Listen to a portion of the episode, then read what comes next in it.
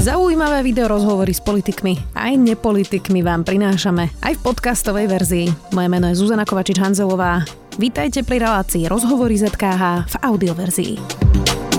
Ukrajincom na úteku musíme poskytnúť dôstojný život. Roky bola vo funkcii ochrankyňov ľudských práv, často upozorňovala na diskrimináciu Romov či sexuálnych menšín. Vo funkcii končí ombudsmanka Mária Patakiová, ktorá už sedí v štúdiu. Vítajte. Ďakujem pekne za pozvanie. Pani Batakiová, tak ono to asi z podstaty práce je dosť neobľúbená funkcia verejnej ochranca práv, nie? Aspoň u politikov. Um, asi áno, v tej kultúre e, vnímania tých um, v podstate výsledkov preskumávania podnetov, buď na tej systémovej úrovni, alebo teda už potom vo vzťahu k parlamentu, uh, sa to v našich podmienkach alebo v podmienkach našej politickej kultúry vníma ako kritika a, a nie teda takéto nastavenie zrkadla vo, po vecnej stránke, ale mm, vnímame ju mm, v tej osobnej rovine. A pr- preto je to mm, teda také nie, e, nepríjemné, pretože sa to vníma tak, že kritizujete konkrétne niekoho. Čiže áno, mohla máte by som súhlasiť. Máte nejaké vysvetlenie, prečo, um, keď napríklad vy naozaj vecne zistíte podľa nejakého prieskumu, že toto a toto robíme v štáte zle, mali by sme to robiť lepšie, nie je tá reakcia nejakého ministra, ministerky, že wow, ďakujeme, ideme to napraviť? Lebo to by podľa mňa bola taká logická asi e, reakcia a vždy to väčšinou teda e, býva naopak, že tvárime sa, že nevidíme. Ja si myslím, že to súvisí e, so zretím demokracie na Slovensku a so zretím aj tej politickej kultúry. Ja to zvykám pripodobňovať tomu fínskemu ombudsmanovi, ktorý mal prednedávnom 100 rokov, hej, že teda keď on niečo zistí, ako keď niečo nefunguje v štáte, tak a zavolá ministrovi alebo pošle prípis ministrovi, tak sa môžu s tým, že ďakujeme, že ste odhalili chybu v systéme správovania vecí verejných.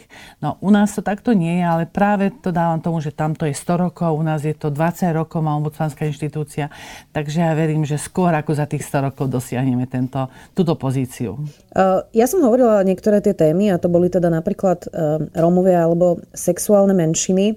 Um, to je taká koncentrácia tém, ktorá často hnevá, hnevá Slovákov a koncentruje to veľa nenávistí. Cítili ste to na sebe, že keď ste riešili napríklad tieto témy, um, že, že je to nepopulárne na Slovensku hovoriť o právach Rómov alebo právach sexuálnych menšín? Žiaľ áno.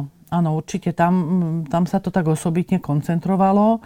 Uh, vo vzťahu k rómskej menšine uh, v zásade nepochopenie toho kolobehu generačnej chudoby a v podstate, že pod, my sme tí, ktorí máme v rukách e, správanie štátu a nastavujeme podmienky a my musíme vedieť, ako ich nastaviť tak, aby sme vedeli pomáhať z tej generačnej chudoby a zároveň aj e, pracovať s pozostatkami, s tými návykmi, ktoré s tou generačnou chudobou súvisia.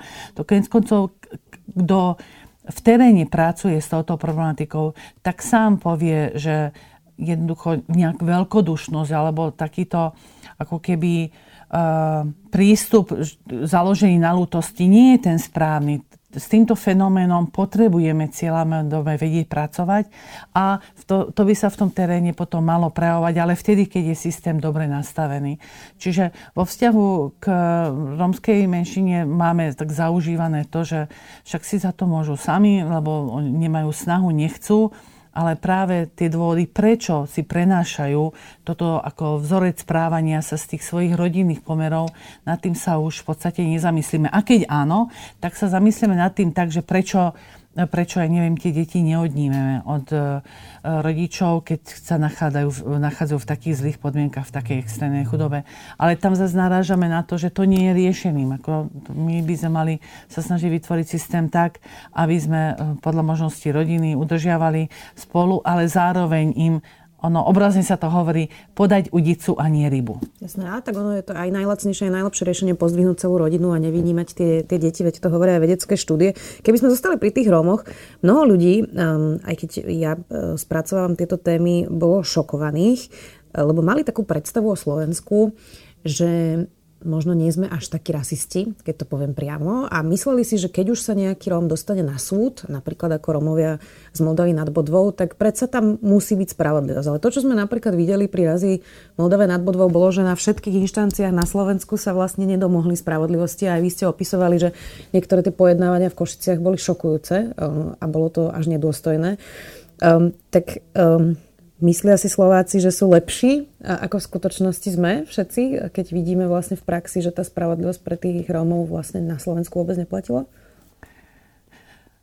Tak áno, z hezka tých e, trestných konaní, ktorých som sa zúčastňovala, tak e, e, ja samotná som bývala otrasená tým, tou atmosférou v tých pojednávacích miestnostiach, kde sa zahrávalo ako keby s tou, s tým pocitom moci, ktorý, ktorý je nad tým človekom, ktorý je obžalovaný. A to by takýmto spôsobom nemalo byť e, ako prípustné. V tých ostatných sektoroch to vidieť na tom, keď e, chodíme do ústavov na výkon trestu odnietia slobody, tak rozhodne je tam e, veľmi vysoká miera zastúpenia práve rómskej menšiny. A to sú všetko také indície, ktoré naznačujú, že, že sa správame inak k Rómom, ako by sme chceli, aby sa štát správal k nám. Ale konec koncov to vyplýva aj z prieskumov, ktoré sú robené, ja neviem, vo vzťahu k zásahom polície.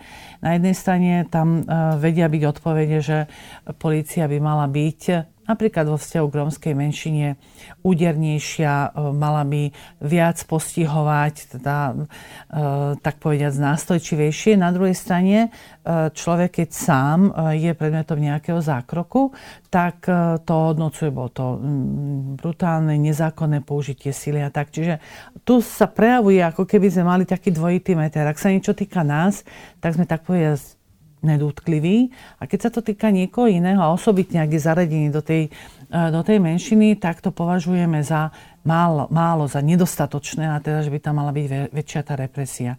Čiže e, tu v podstate rozpoznať ako keby uh, samých seba zaistie náročné, ale to, čo by k tomu mohlo viesť, je, aby sme sa viac oboznamovali s výsledkom e, štúdií, výsledkom analýz. Naposledu to bolo Centrum e, Rómov v Budapešti, ktoré vydalo tú, tú svoju správu ohľadne e, situácie, teda Slovensko, Čechy, Srbsko, a myslím si, že to bolo Macedónsko.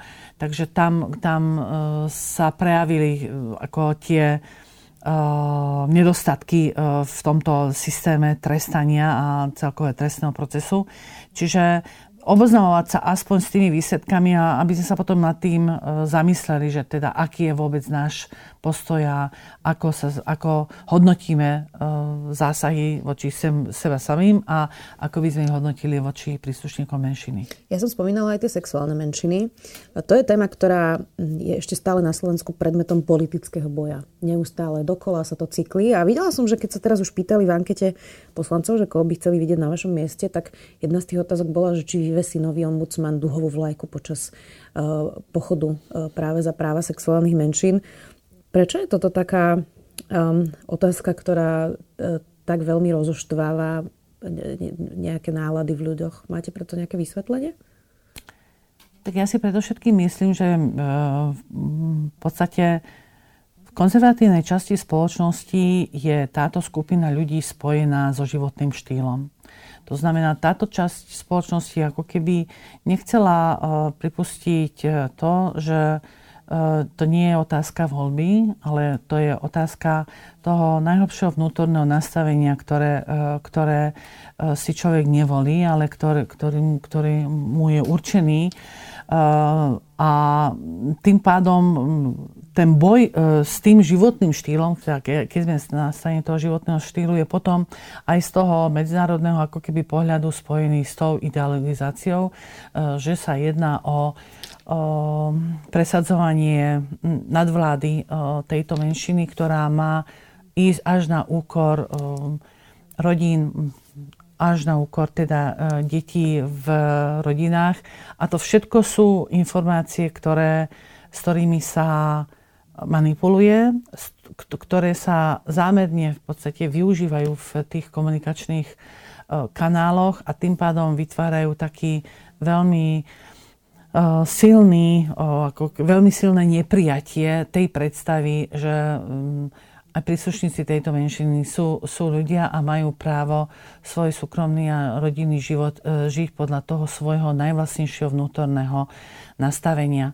Ja sama, e, áno, musím povedať, že na začiatku som bola uvedená do, toho, do tej pozície, keď pri uh, zložení slubu v rámci ujatia sa funkcie som mala veľmi zúžený manevrovací priestor, keď zaznelo v príhovore predsedu Národnej rady Slovenskej republiky, že a nikdy viac dúhová vlajka na, na budove, kde sa nachádza verejný ochranca práv.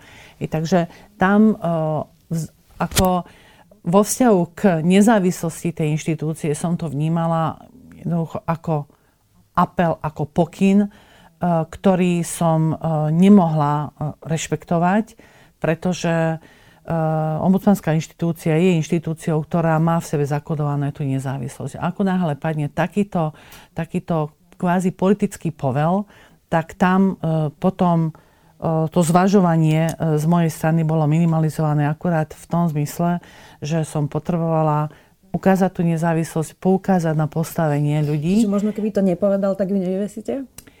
Bola by som bývala v, možno zvažovala nad tým, ako upozorniť na tú tému, že jednoducho prehliadame ľudí, ale mala som obavy z toho, že túto tému, keď takto na ňu upozorním, tak s ňou spôsobím to, že bude veľmi výrazne prekrývať všetky ostatné témy, ktoré, ktoré riešime a že sa v, v podstate uh, v istých uh, kruhoch aj spoločnosti uh, stanem uh, personálnom gráta sa iska práve tohto prístupu.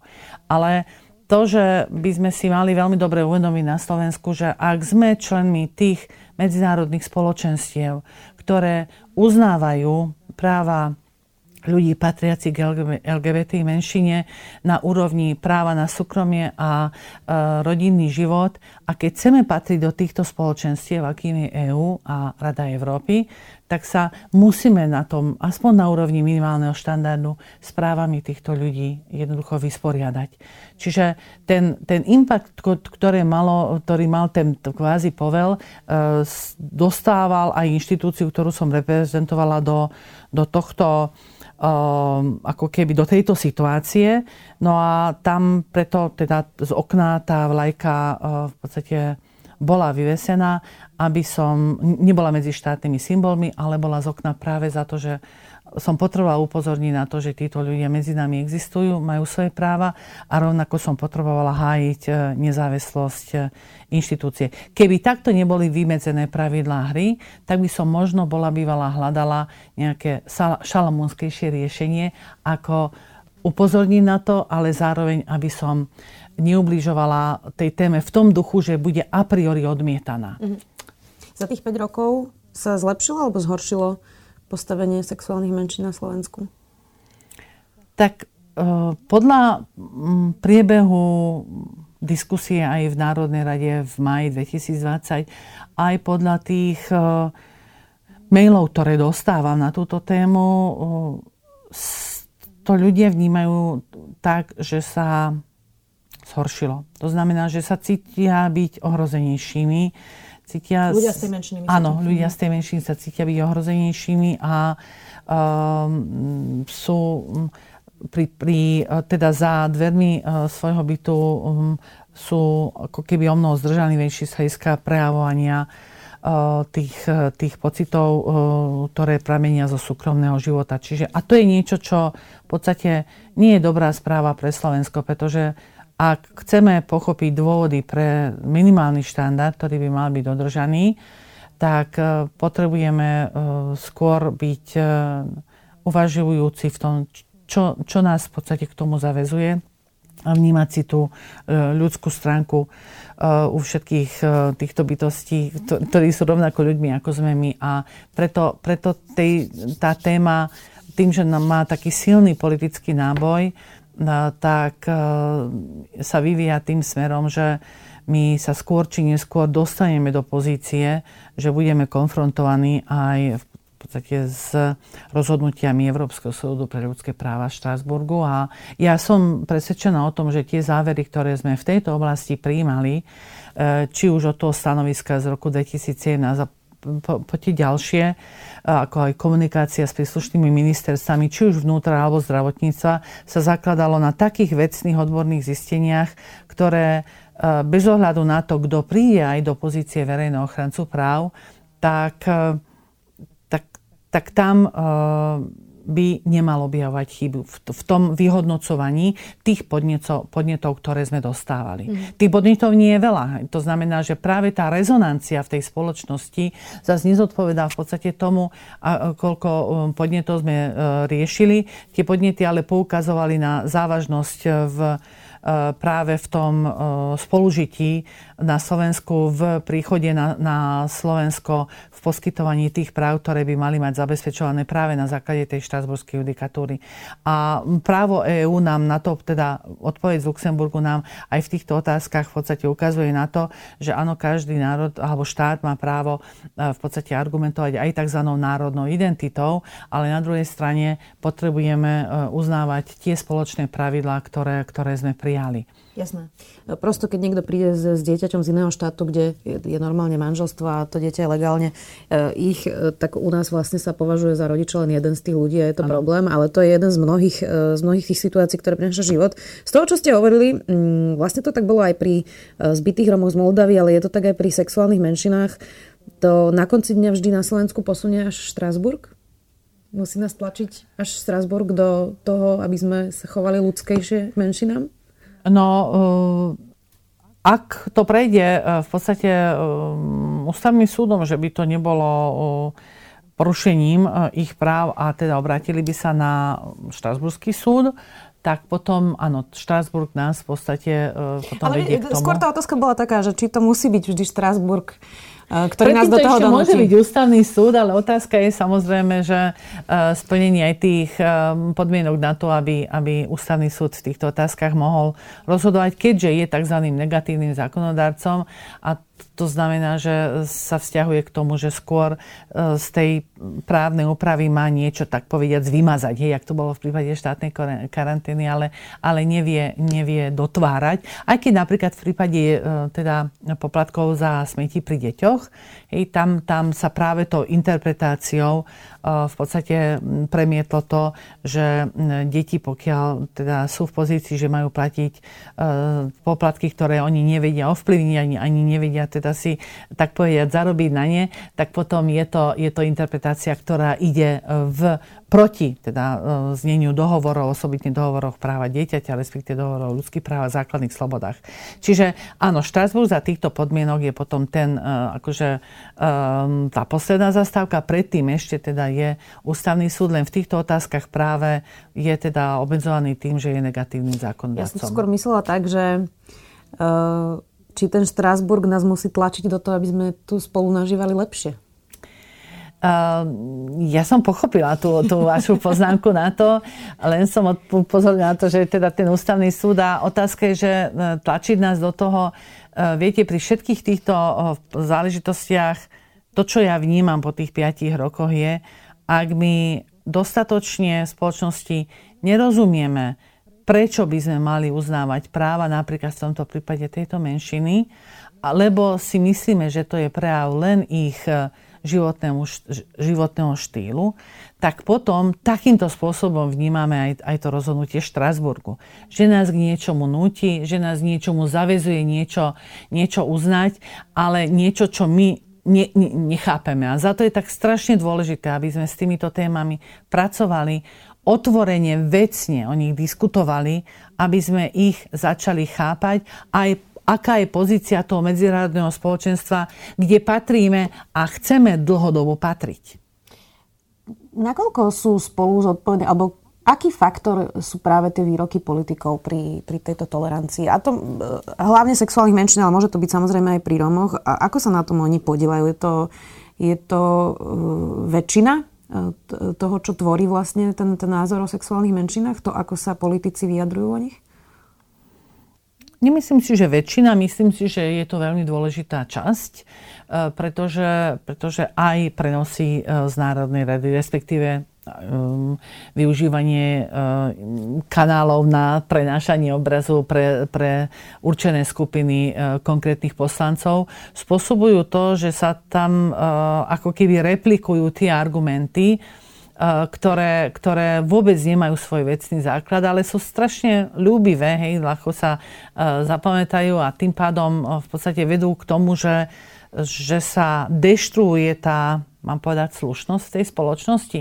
A to je, to je ak takýmto spôsobom uh, aj vedome deštruujeme tú spoločnosť, tak eh, jej ubližujeme na dlhé roky dopredu, pretože tá deštrukcia, aby sa potom zase dostala do normálu, si žaduje veľmi uh, effort, skratka snahu a uh, moderovať uh, tú spoločnosť ako spoločnosť uh, slušnú. Čiže to je rozhodne pozícia pre politikov, ktorí môžu aj v týchto sférach viesť k tomu, aby, aby spoločnosť vedela vecne a slušne diskutovať o týchto témach. Ak nevyužije tento svoj priestor na pôde Národnej rady a podobne, tak e, tým pádom v podstate ako keby sa vzdialovali e, tým metám, ktoré je pre mňa, e, čo je vyjadrené v prvom článku našej ústavy, teda o charaktere Slovenskej republiky ako demokratického a právneho štátu. Myslím, že v prospech tohto asi hovorí napríklad situácia maďarskej menšiny, e, že kým sme mali vlastne v parlamente napríklad Jana Slotu, ktorý veľmi eskaloval tie vzťahy, tak mnohí, aj moji priatelia, ktorí sú maďarskej národnosti, opisovali, že sa boja prehovoriť v električke po maďarsky a podobne. A ako odišiel z parlamentu, tak vyzerá, že to žiadny problém mm-hmm. s spolunažívaním vlastne nemáme, nie? E, tak toto je asi dobrý príklad toho, ako vedia politici eskalovať nálady medzi menšinami a, a väčšinou, nie? Áno, je to trefné prirovnanie, lebo to, to zámerné vyvolávanie toho sváru, tej, tej nenávisti e, sa takýmto spôsobom, keď sa dostáva na, pred oči ľudí, tak potom má, má skutočne takúto, takúto silu. Takže ja verím, že to, to napätie a aj tie pocity strachu z príslušníkov teda maďarskej národnostnej menšiny, že e, keďže sa neobjavujú teda takýmto spôsobom, návonok nie sú ventilované, že skutočne ani neexistujú. Ja musím povedať, že v tejto otázke som dostávala veľmi, veľmi málo podnetov. Je to znamená, že nemohli sme do toho svojím spôsobom ani vstupovať. Teraz naposledy sme riešili podnet e, vo vzťahu teda k počtu e, žiakov zo základných škôl s vyučovacím jazykom maďarským versus potom počet miest na Ehm, odbornom vzdelávaní, takisto v tom maďarskom jazyku, kde bola e, disproporcia. A tam sme pri príslušný samozprávny kraj dali odporúčania, aby e, si týchto, týchto pomerov boli vedomí a vytvárali podmienky tak, aby každý, kto absolvoval teda tú základnú školu, napríklad v jazykovom národnosti menšiny, aby mal možnosť uplatniť sa aj v tom odbornom vzdelávaní v tých, v tých segmentoch, v ktorých sa uplatniť chce. Veľká téma sú utečenci a teda nielen v 2015, ale aj dnes. Máme teda ukrajinských utečencov, postupne e, sa tu asi etablujú, budú tu asi nejaký čas aj žiť. Neukázala ale aj tá situácia na hraniciach, keď prišli aj študenti z Kieva, ktorí boli inej farby pleti, um, že vlastne sme solidárni iba s niekým, kto vyzerá ako my, kto je podobný ako my? Myslím si, že ukázala a to práve súvisí s tým, ako to, čo som pred chvíľočkou povedala, že ako vnímame ataky prípadne voči, e, sami voči sebe a ako potom využi, teda by sme vyžadovali, ako, aby boli ataky voči niekomu inému. To znamená, že tu e, je to, e, ako máme e, celkovým nastavením aj toho e, myslenia spoločnosti a tak uvažovania o nej, o nej máme veľmi významne zaokruhované to, to, čo patrí teda naši váši. To znamená, že čo je skupina ľudí, ktorú, ktorú teda dokážeme uh, rešpektovať, širšia, ktorú prípadne dokážeme tolerovať a takú, ktorú, ktorej uh, nedôverujeme, pretože, uh, pretože máme zlé skúsenosti, ktoré sú zaspôsobené z ich strany práve tou generačnou chudobou, ktorú som spôsobila tým, tými sociálnymi podmienkami, ktoré sú. A tým, tým pádom tá paradigma, ktorá je takto vybudovaná, skratka sa potom prejavuje aj vo vzťahu k tým ľuďom, ktorí utekajú pred vojnou, ale teda na Ukrajine mali nejaký druh toho pobytu a prechádzajú na Slovensko, ale už sa odlišujú napríklad farbou pleti. Hej, takže tu treba zase povedať, že aj Slovensko dlhodobo tá imigračná politika, ktorú máme, je reštriktívna, e, že sme koniec koncov bola veľmi výrazne ovplyvnená utečenskou krízou a, a my sme sa stále akoby z, tejto, e, z tohto prístupu nevymanili. No a práve e, utečenská kríza na Ukrajine nás môže viesť k tomu, aby sme sa skutočne vážne zamysleli nad tým, že rešpektujeme ľudí, ktorí, ktorí utekajú pred vojnou a budeme sa im snažiť vytvoriť tie podmienky na Slovensku, ktoré súvisia s, so zabezpečením ich dôstojného a bezpečného prežívania. A keď si zoberiete ten moment, že dôstojné bývanie vzdelanie pre deti, zdravotná starostlivosť, uplatnenie na trhu práce. To sú tie štyri momenty, na ktoré sa ukazuje, poukazuje aj pri rómskej menšine dlhodobo.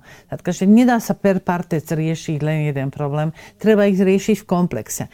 A ja teda verím, že cez pochopenie tohto prístupu e, k ľuďom utekajúcim pred vojnou budeme schopní si uvedomiť aj silu tejto istej požiadavky aj vo vzťahu k Rómom a budeme nastavovať systémy tak, aby sme uh, aj cez plán obnovy alebo cez štruktúrálne fondy uh, kohézie budeme vedieť ich uh, teda uplatniť a používať aj vo vzťahu teda k menšine, ktorú, ktorú máme na Slovensku a ktorá, ktorá keď nevyužijeme tieto príležitosti, ktoré teraz máme, tak potom bude sa ten problém len zhoršovať a bude si opäť vyžadovať potom len e, represívne nástroje a to nikdy nie je dobré. Jasné, a je to samozrejme množstvo naozaj zničených e, životov.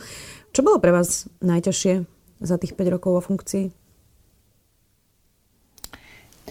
Uh, obrniť, obrniť sa istým takým obranným štítom. Hej? To znamená, že ja schopnosť rozlišovať teda, čo prípadne bolo zlé rozhodnutie alebo mm, rozhodnutie, ktoré nebolo vyvážené z hľadiska komunikácie záverov v istých témach a čo e, bola tá vecná stránka veci. Hej, čiže keď som zlyhala, dajme tomu v tej, v tej komunikácii, tak aby som mala ten obranný štít v tom zmysle, že e, sa v podstate neprenikne do, e, dovnútra, aby sa človek z toho len poučil, ale bez toho, aby sa cítil uh, príliš teda uh, zbavený energie na, na tú uh, ďalšiu cestu teda v období tých, tých 5 rokov. Čiže to pod, tak povediať každodenné váženie toho, ako odkomunikovať tie zistenia, ktoré sme mali,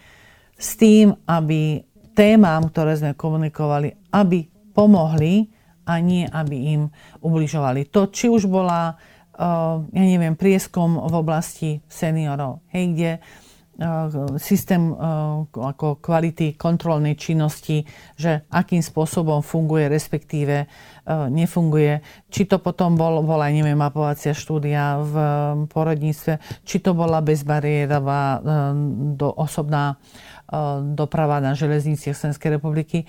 Ako tie závery skutočne komunikovať tak, aby nemali ten hrot kritiky len, ale aby boli schopní zasiahnuť tie dotknuté inštitúcie s tým, že sú nositeľmi aj e, informácií, ako zlepšiť správu veci verejných na Slovensku. Ja sa priznám, že som niekedy mala pocit, um, že som viac frustrovaná ako vy tým, že sú to vážne závery, aj pri tom porodnice. Všetko, čo ste vlastne povedali a všetko sú to veľmi ľudské veci, že či niekto, kto je na vozíku, vie cestovať vlakom niekde inde ako medzi batožinou.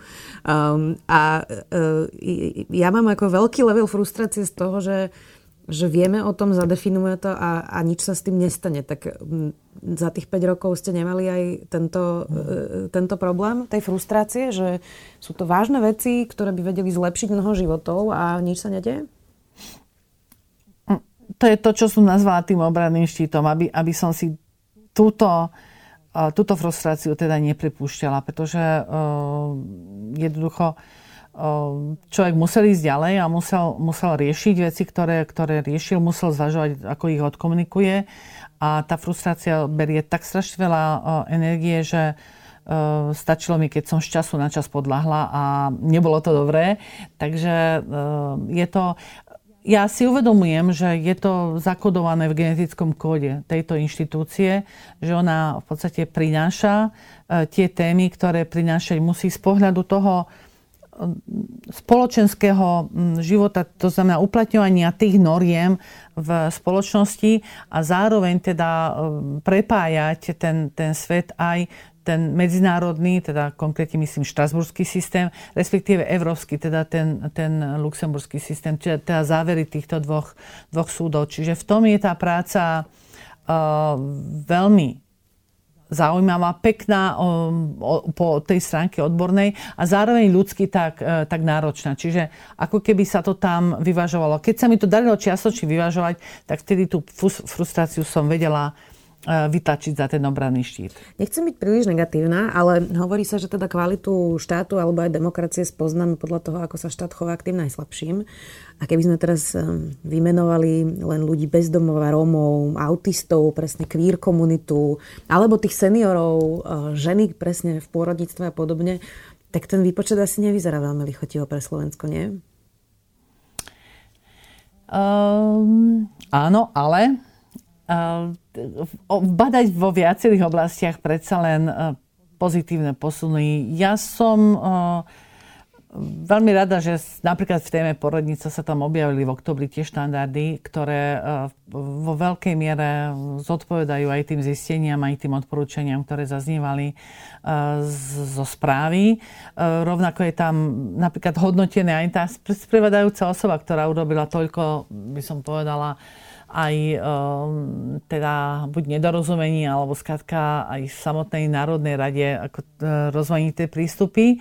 A práve za to potom zostáva tá úroveň uh, tej politickej práce, presadiť to teda aj v podobe uh, to, tej ako keby explicitnej povinnosti uznania toho faktu, ktorý takýmto spôsobom, že spravodajúca osoba nie je návšteva, už je premietnutá do tých, do tých štandardov.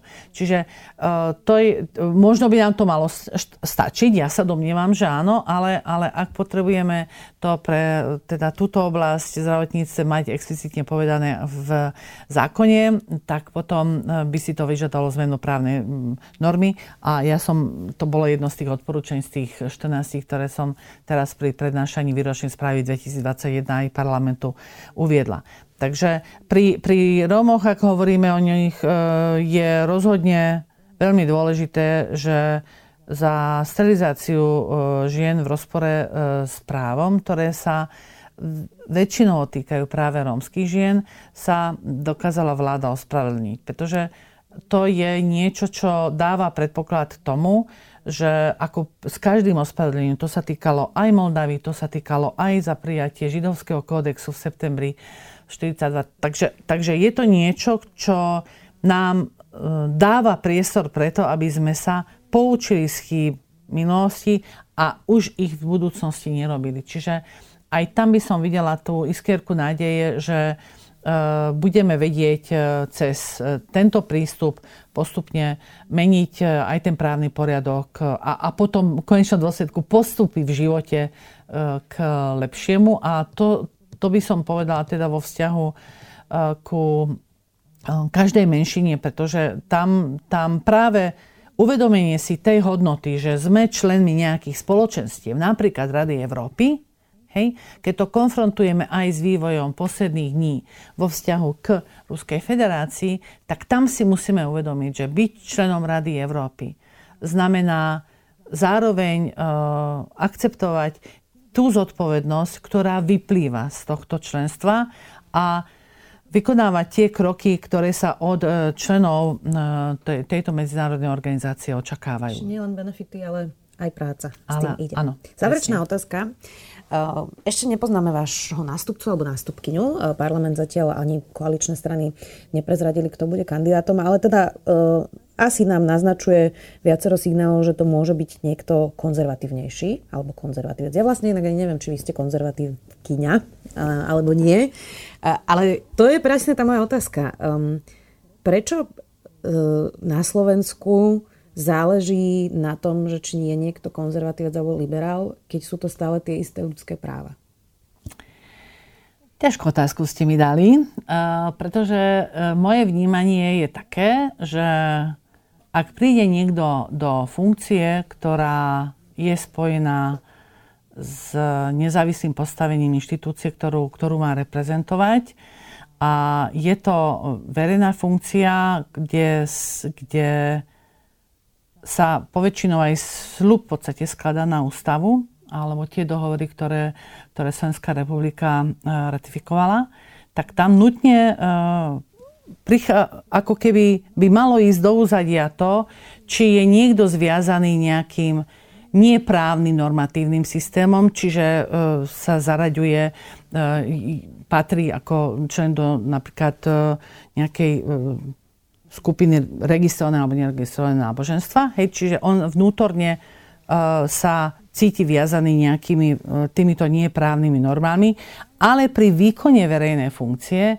tieto vnútorné nieprávne systémy podľa môjho názoru a najhlbšieho presvedčenia e, sú ako keby prekryté, prebité tým, tým imperatívom, ktorý práve vyplýva z toho článku 1 našej ústavy, že sme demokratický právny štát, neviazaný na žiadne ideológie a náboženstvo. Takže, jedno, či Takže i moje vnímanie je také, že, že by to malo byť jedno. A to je to, čo som e, aj povedala, že som e, presvedčená o tom, že keď hoci kto, hoci kto bude nástupca, keď dostane podnet, tak ako som dostávala ja, a bude ho riešiť v kontexte aktuálnej judikatúry Štrasburskej, prípadne Luxemburskej alebo nášho ústavného súdu, tak tie závery, predpokladám, nebudú môcť byť iné.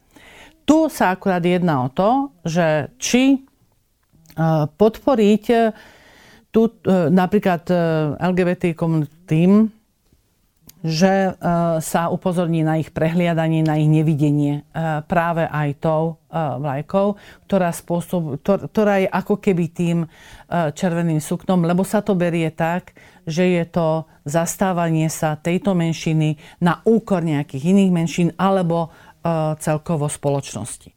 Čiže tam, tam záleží potom skutočne podľa môjho názoru od toho, ako bude aký bude ten skutkový rámec vymedzený. To, čo som ja v úvode povedala, ako bol vymedzený pre mňa a ako som ho jednoducho uh, riešila.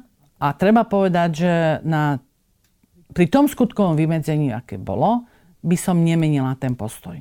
To znamená, že tam uh, dať najavo tej občianskej spoločnosti, že si uvedomujem prehliadanie a že potrebujem na to upozorniť, aj keď som zároveň mala obavy, že e, tým pádom táto téma bude, e, bude zatieňovať tie ostatné, ale pre mňa osobne tá voľba, dlho som ju zvažovala, e, nakoniec som sa rozhodla tak, jak som sa rozhodla a nema, nemenila by som. Preto pre toho zástupcu, nástupcu, pardon, ktorý bude, bude závisieť od toho, ako bude mať takto vymedzené tieto, tento rámec a akú bude on v rámci toho alebo ona e, cítiť tú e, možnosť e, spojiť ako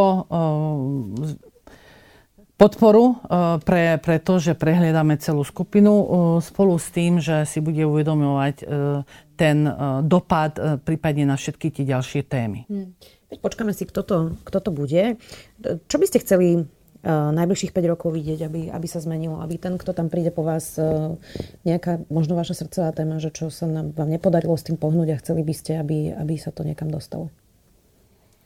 Tých tém je určite viac. Ja verím, že sa nám podarí uh, v podstate vytvoriť efektívny, funkčný národný preventívny mechanizmus ako, ako prevencia pred pred eh, mučením, krutým neludským zaobchádzaním eh, v, tých zariadeniach, kde sú ľudia pozvánení osobnej slobody, určite by som bola rada, keby sa nám podarilo um, inšpekciu uh, policajných, uh, policajného zboru a ostatných ozbrojených zborov, zborov dostať na tú úroveň, aby naplňala požiadavky uh, tzv. procedurálnej časti uh, pri, pri naplňaní dohovoru štrasburského, pretože tam máme výrazne deficity a tu naopak aj tá zmena, ktorá bola vykonaná, ide ako keby proti tomuto smeru aj a konec koncov aj proti programovému vyhláseniu vlády z roku 2020. A potom, keď uh, zoberiem COVID, uh, máme v podstate istú schému odškodňovania pri tých neželaných následkov, tak tu si ale musíme uvedomiť, že sa to týka v podstate celej tej schémy povinného očkovania, ktoré na Slovensku máme a ktoré takýmto spôsobom nemáme tie nežiaduce následky odstranené, takže, alebo teda vyvažované.